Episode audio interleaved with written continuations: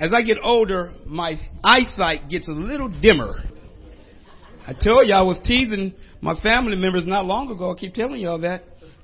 Talking about I don't have to wear glasses. Lo and behold, I was laying in bed one day and kept doing one of these numbers. My wife finally handed me some glasses. I said, I can see! So I have some reading glasses. I let people know it's what? 1.25, whatever the lowest magnification is. But we want to welcome you here on this Easter wet Sunday. And it is indeed good to see everyone here. It was a wonderful time they had down at First Missionary for Revival Week, and then Friday night they had the service at Presbyterian Church. We normally have Good Friday here, but we're in the process of doing some upgrades, and we thought that since St. Andrew was going to have a service, we would cancel, because we were in the process of going to have our seats outside to have the floors done and seats upholstered. But the rain came, so we were able to postpone it. So in May, we hope to have, May and June, some more things taking place and completed. I am not going to be before you, it's not my intentions, too long. Easter is one of those days where people have different ideas and views in regards to what it really means, what it's all about.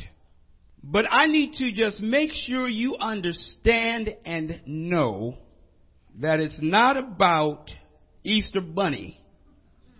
I'm sorry if kids heard me and I've disappointed you.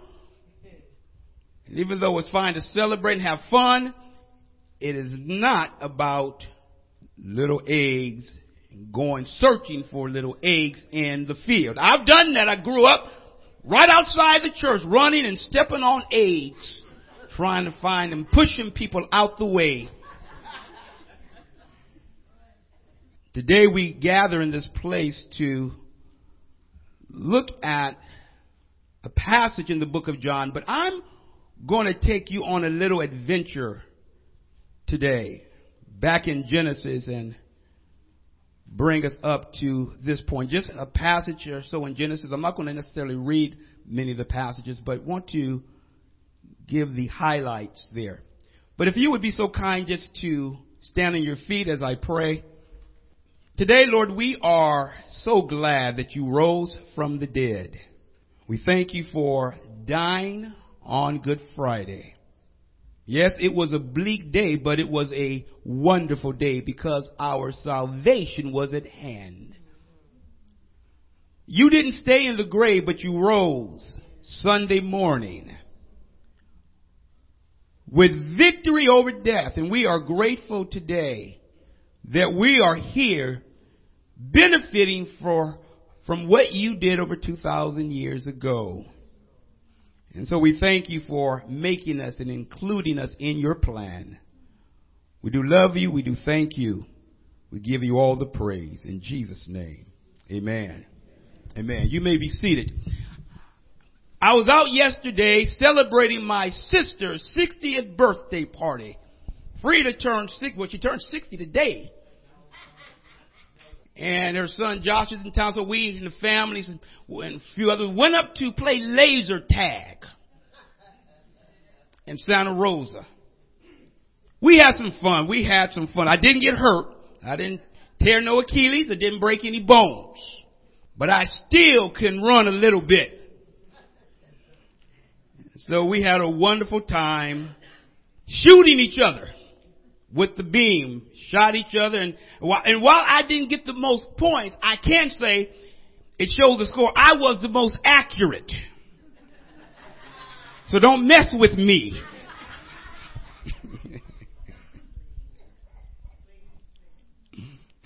Then from there, we went to a place I had never been to before in Santa Rosa. Very good. Pieology, where you can make your own pizza or basically have them put the ingredients on it. It was delicious. And prayed that God would help me yesterday that it wouldn't rain because I had to do some grilling for the party today. No, I didn't make none for y'all. So, no, I didn't this time. So, made some ribs for my sister. I shouldn't have said nothing. That's all right. I should have asked Sister Chuck to make some cabbage, though. In your Bibles, turn to the book of John, chapter 20. We're not going to have it on the board today. This is what I'm going to do. I'm going to read the first 18 verses of John, chapter 20. And so if you don't have St. John, the Gospel of John, so we go to Matthew, Mark, Luke, John, chapter 20, verses 1 through 18. I'm going to be reading from the ESV. If you have a Bible on your phone, you can connect to the internet here. PICF is free. So if you want to tap into the internet, Wi-Fi, you can just go to PICF free, and you should be able to connect.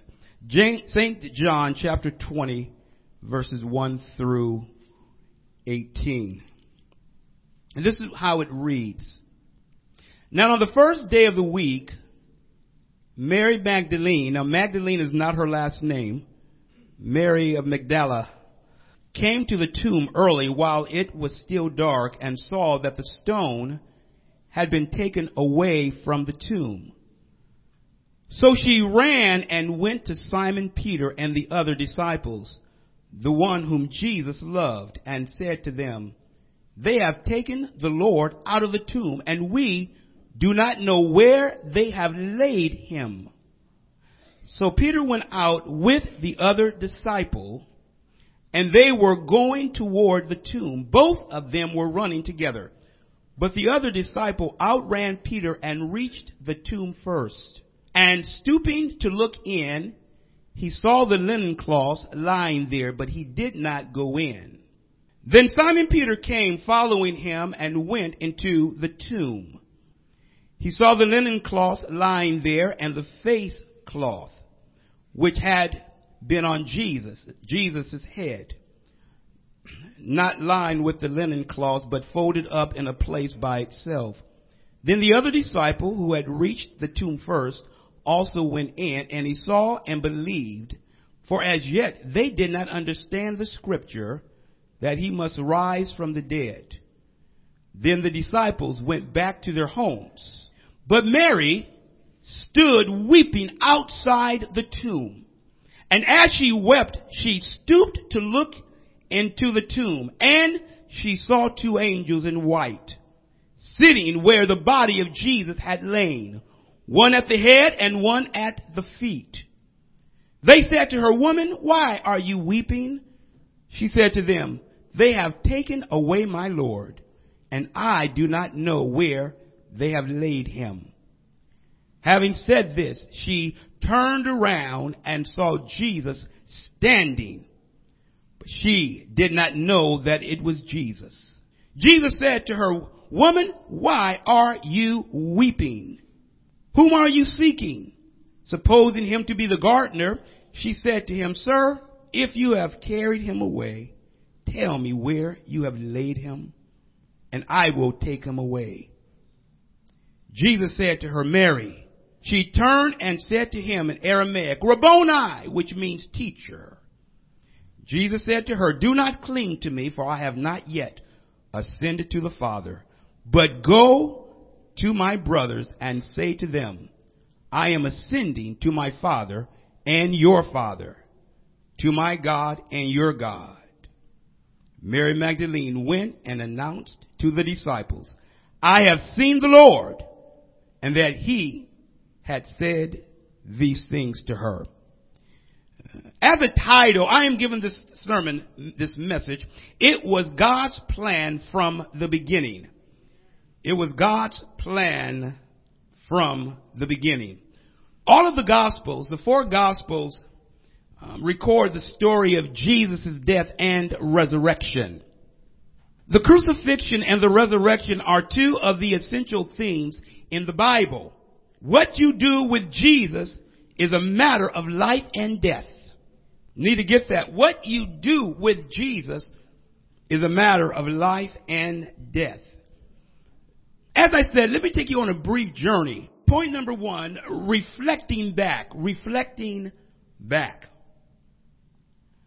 While people might think that God has lost control of this world, he has not. This world is going crazy, but Jesus has not lost control of this world. The world came into existence by a very clear plan, set in motion, and accomplished by God. After the Lord created the earth, the Bible says that on the seventh day in Genesis chapter 2, the seventh day, that God rested. He didn't rest because he was exhausted or tired.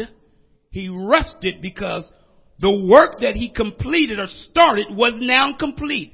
The number 7 means completion. You will oftentimes see number 7 in the Bible. Number 3, 12. Numbers had meanings. But 7 basically means completion or perfection. He rested on the seventh day.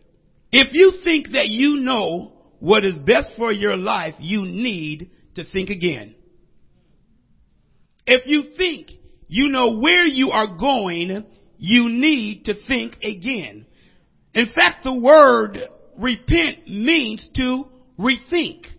It means to change your mind. I think the Greek word is metanoia. It means to change the direction in which you're walking and go in the opposite direction.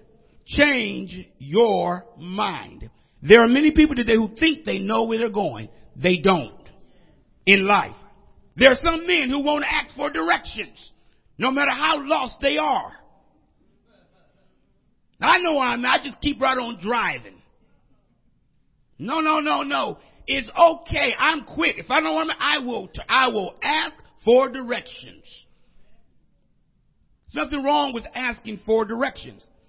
But somehow in life, we think that we know where we're going and we'll keep going down the same road, getting the same results, but thinking that we're going to get different results.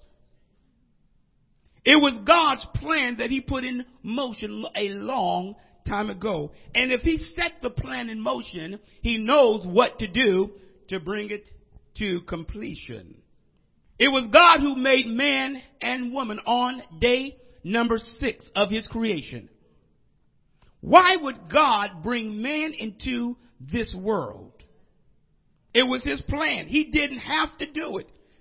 God doesn't have to do anything he doesn't want to do. Sometimes I know that when we began to pray, we said, God, I need this prayer answered yesterday. Sometimes it seems like God takes a long time in answering prayer. Just, it seems like forever, but God is always right on time. When he made this world, it was right on time. Day number 6, he made man and formed man from the dust of the ground. You'll find that in Genesis chapter 2, verse 7. He formed man from the dust. My dad used to say, he made you not from dirt, but from the particles of dirt, dust. God formed you from the dust of this earth, and you laid there a lump of clay. No life in you. You didn't have life until God breathed into your nostrils the breath of life. And the Bible says, and then man became a living soul or a living being. The Lord, in making man and woman, he placed them in the Garden of Eden. And it is in this garden where the Lord had formed all of the trees and all of the beasts and brought them to Adam and says, whatever you name them, that will be its name. He placed all of the luscious fruit and vegetation, anything and everything a person could want, right there in the garden. Told Adam and Eve, as they are married, have all the children you want. Fill the earth. But in the midst of that garden is a tree called the tree of the knowledge of good and evil. Now there were 2 trees in the midst of the garden of the Garden of Eden that God says there were 2 trees. One tree, the tree of the knowledge of good and evil, and the tree of life. I don't know what it is about the word no that we don't like. You don't have to teach children the word no. They come here already pre-programmed to go against what you want. Oh, yeah. You tell them no, they're going to try to find a way around that and do. As a little one, ain't even walking yet, trying to get their own way. Pre-programmed to do the opposite of what you want. I told you no, and you get that stern look at them, and you point at them. You be careful. Some kids point back at you. I came one Sunday morning, little girl named Amaya. Kevin and Lene's daughter, little old thing, sitting on the back row back there where the ushers are. And here I am going back there to greet her and to say hi to this little one. I go back there and she went, got that look on her eyes and said, get out. And I'm, look at this little girl. I told him that was the funniest thing. But kids come here demanding their own way. The Lord told Adam and Eve, you can have anything you want in this garden, but one tree. Don't eat from that tree. For the day that you eat of that tree, you will surely die. There are two deaths, two types of death. There is the physical death that we die when we have our body and our blood. Our blood is no longer flowing through our bodies. We no longer have breath in our lungs. And this life expires.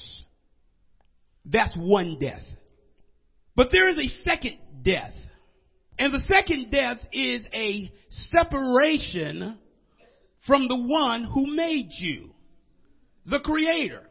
When the Lord told Adam and Eve that the day that you eat of this fruit, if you do, you're going to die. Two deaths. Separation from this life, the body, and separation eternally from God. They didn't understand, evidently, that second part. You need, death basically just means separation. But get this. When God formed you, you were only a lump of clay. That's what you were. But the moment He put His Spirit in you and you became a living being, you'll never die. In other words, you have what we call a soul. When God said, let us make man in our image, in our likeness, God gave you a soul. So what is the image of God? The image of God is intellect, emotions, and will. When God made you in His image, He gave you a mind. You're able to think. You're able to reason. You're able to make decisions. He gave you a will. You can choose certain things. You can make decisions. You can decide to act a certain way or not to act a certain way. And then He gave you emotions. Gave you the ability to feel. That's the image of God. That part of you will never die in the sense of your soul. In other words, you will always have awareness. You will always live eternally somewhere. But the decision now that you need to make is on this side of eternity. When the Lord told Adam and Eve, the day that you eat of this fruit, you are going to die, it meant that they would be separated from God. When the Lord told Adam and Eve, enjoy the land, do you not know that restrictions on land today was not from God? In the sense of, don't go here, you can't go over there, and this land is protected. This land has a little white mouse, and we want to protect that mouse environment. You can't go over here, this one has a bug over there. We don't want to build there because that one has a bug. That one has a spotted owl. You can't cut down that tree. And so today people are more concerned about the elements rather than people.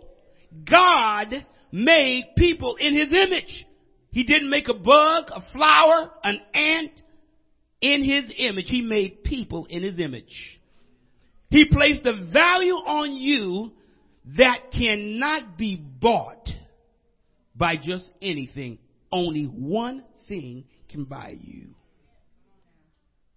Adam and Eve decided to disobey God. Now, when they disobeyed God, something interesting happened. I'm just going to read this for you in the book of Genesis chapter 3. Genesis chapter 3, I'm just going to read a couple of verses for you and move right on and be out of here soon. Genesis chapter 3, verses 23 and 24. Therefore, the Lord God sent him out from the Garden of Eden after they had sinned, that is, to work the ground from which he was taken.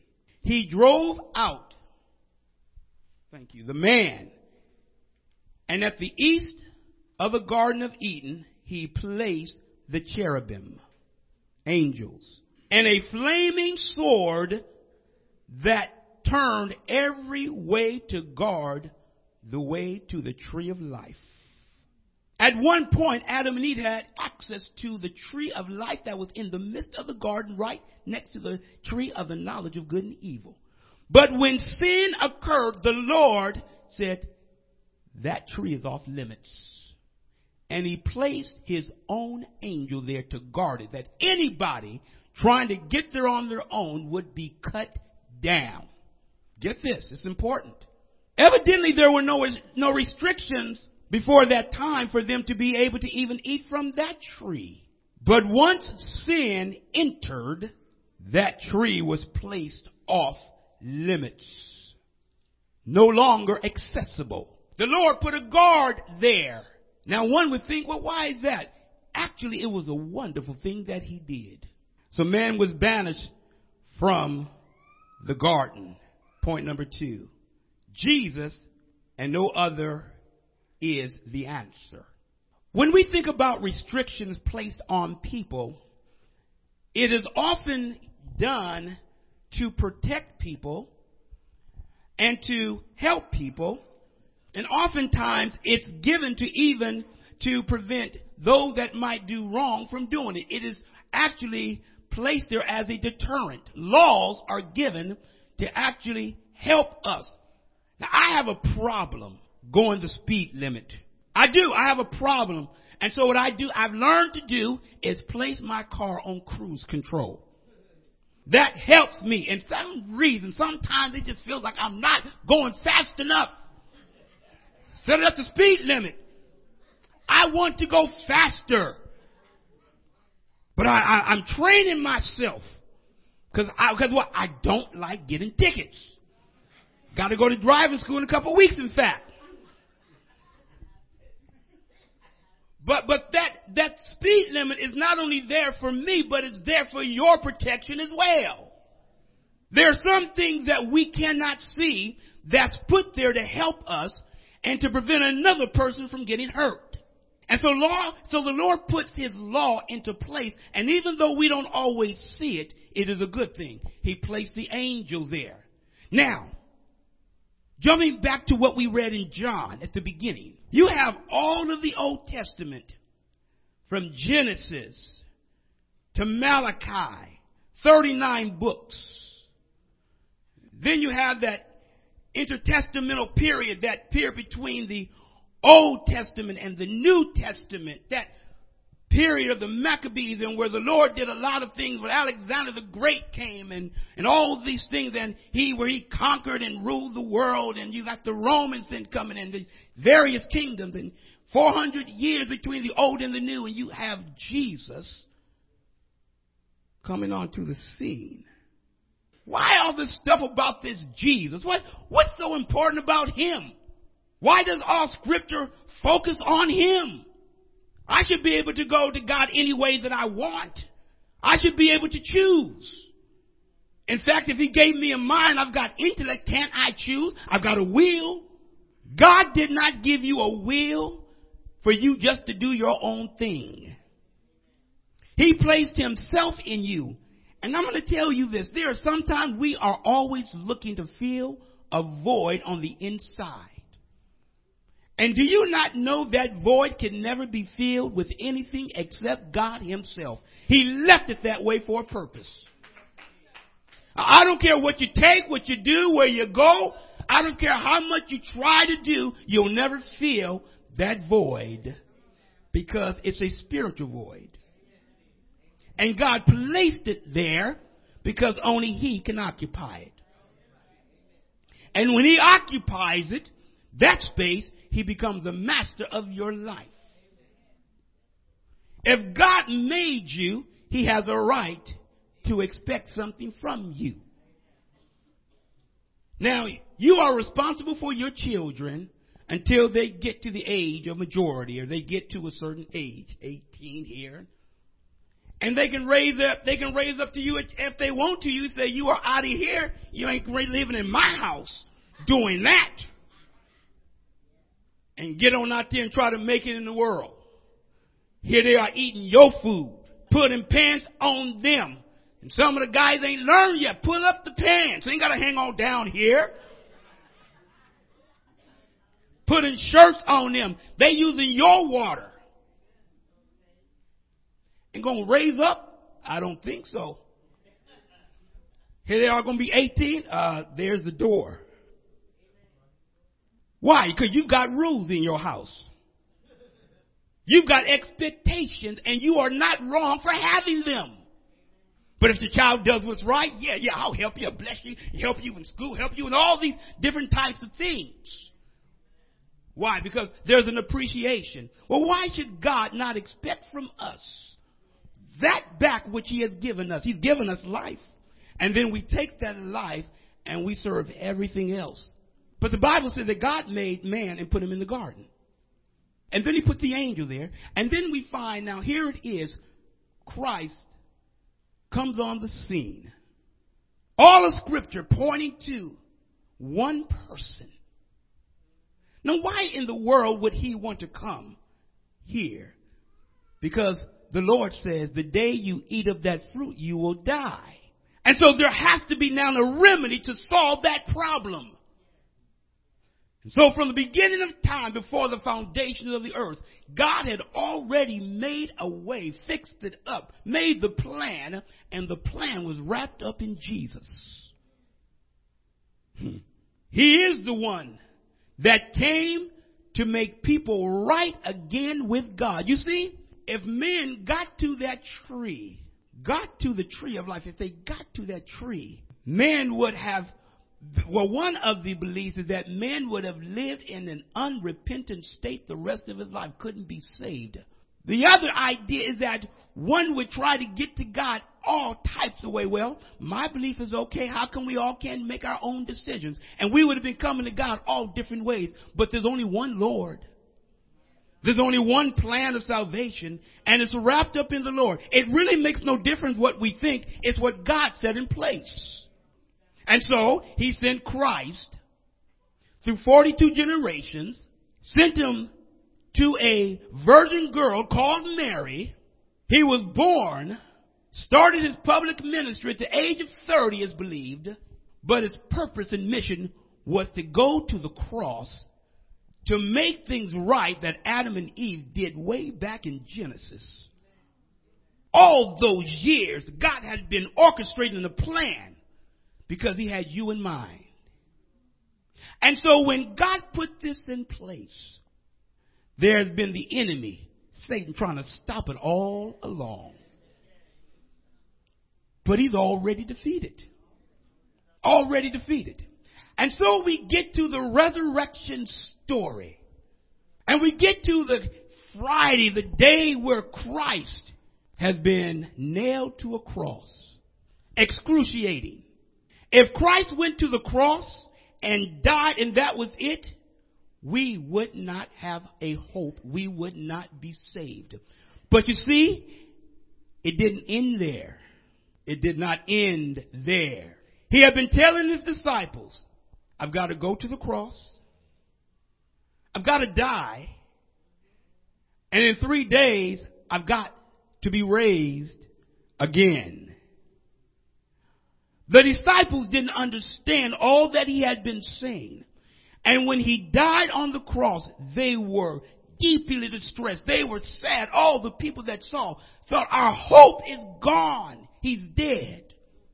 But they had been missing the point.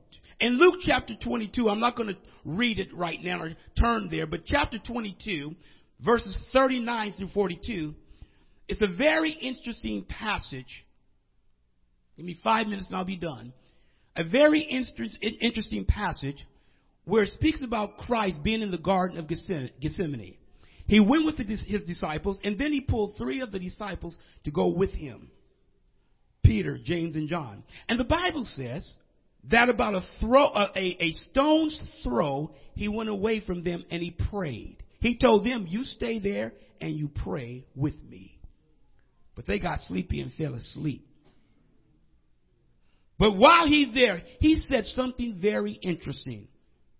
Father, if this cup can be passed from me, if it can pass, if I don't have to go through this, Lord, would you remove it?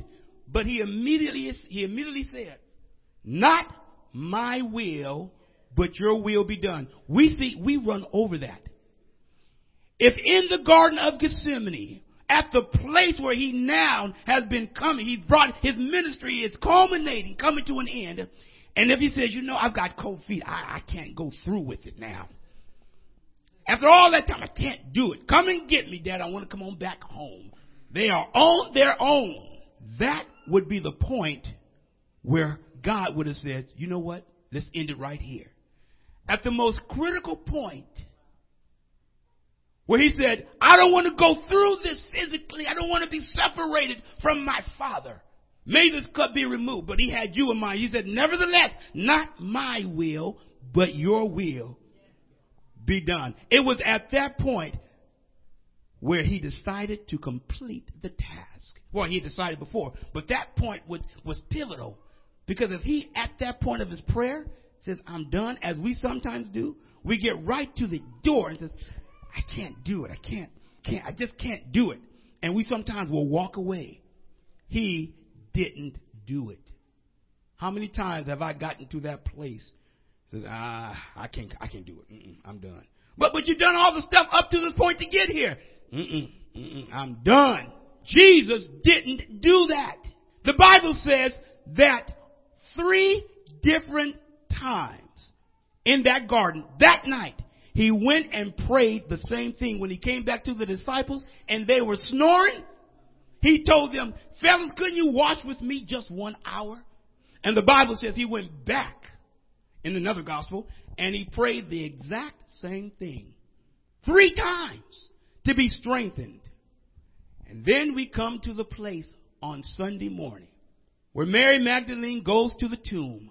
And as she goes with the other women, she's not the only one, but she's a focus. The stone, the big boulder that sealed, that would be placed in front of the sepulcher, it has been moved away. And the tomb is empty. And then the disciples began to think, wait a minute. He told us that he had to rise on the 3rd day. And all the things that they had been told by the Lord, the Bible says they then remembered. Have you ever gotten to a place where you didn't understand something and then you got this epiphany, you got this moment where you say, now I get it. And then you start thinking about all the steps, all the things before that was happening, and it all starts making sense. And you finally say, I get it. And you want everybody to know that you got it. Well, the disciples are that way. When that tomb was empty, Christ became for you and me the mediator, because he conquered death on the cross. And now, where that flaming sword was, where the Holy of Holies in the temple was, that curtain 80 feet high was torn, exposing only the place, the Holy of Holies, where the priest could go into. Nobody could enter that place that they did, whether priest or any, if the high priest went in there and they weren't right, they would be killed instantly. That place at the death of Christ was exposed. Christ now rises from the dead, and now he becomes our mediator for God. And now you got access through Christ. You no longer stand condemned, But right now, because of the resurrection of Jesus Christ, you now have life. From the very beginning, God had a plan. Your plan is not better than God's. It's not. It was His plan from the very beginning. And He's already made a way. So that's why you need to come through Jesus Christ. That's why you can't go any other way. That's why no other way will work. 20 years later, he says, well, I might as well go and turn around now. Yeah, because sometimes it takes us that long to understand and to realize I've been going down the wrong road all this time. And the Lord will make a way for you right then, right then. Bow your heads with me right where you are.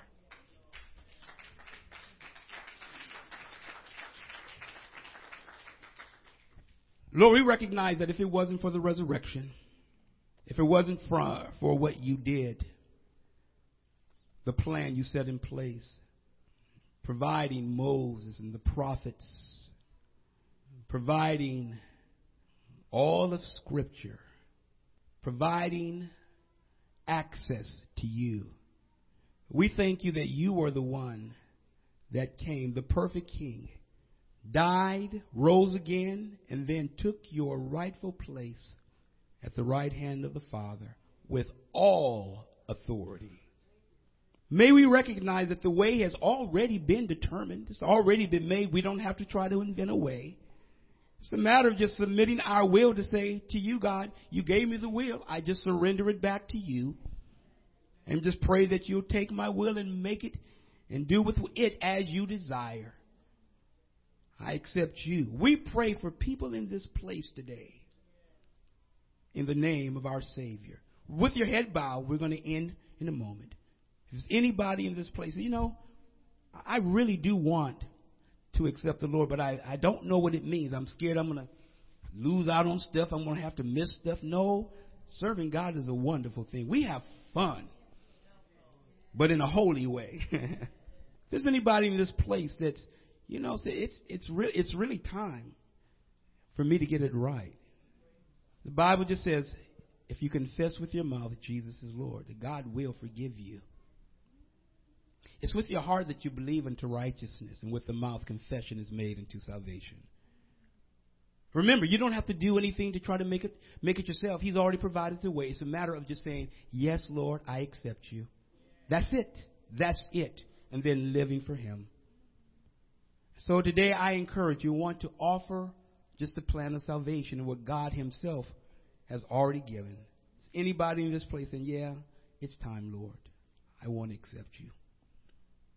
I see the hand. I will get with you in just a little bit later. I see the hand. Please come up afterwards and see me because I want to spend some time with you privately. If you're concerned or scared, I don't want people to see me.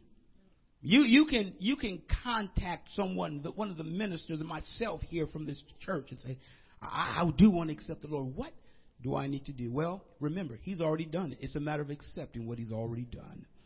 You can contact me. Stand to your feet, please. As we get ready to dismiss and you go to dinner or go to do with what you're going to do today, there are some items and food that's we have a pantry that you're welcome to, and I think Sister Lene has some things for the kids, some items that we want to get to you. Please don't just run out through the range. Take some time just to say hi to someone and grab some things. But for those who need to contact me, my number's on the website, or you can come up to me and say, can I get your number? I need to talk to you about the Lord. We can talk on the phone. We can talk in person. Lord, as we leave this place today, we thank you for the hand that was raised. We pray that we will disciple people. Just as you had disciples, may we understand and know that people change because they hear the word of God. Thank you for the people that are here today.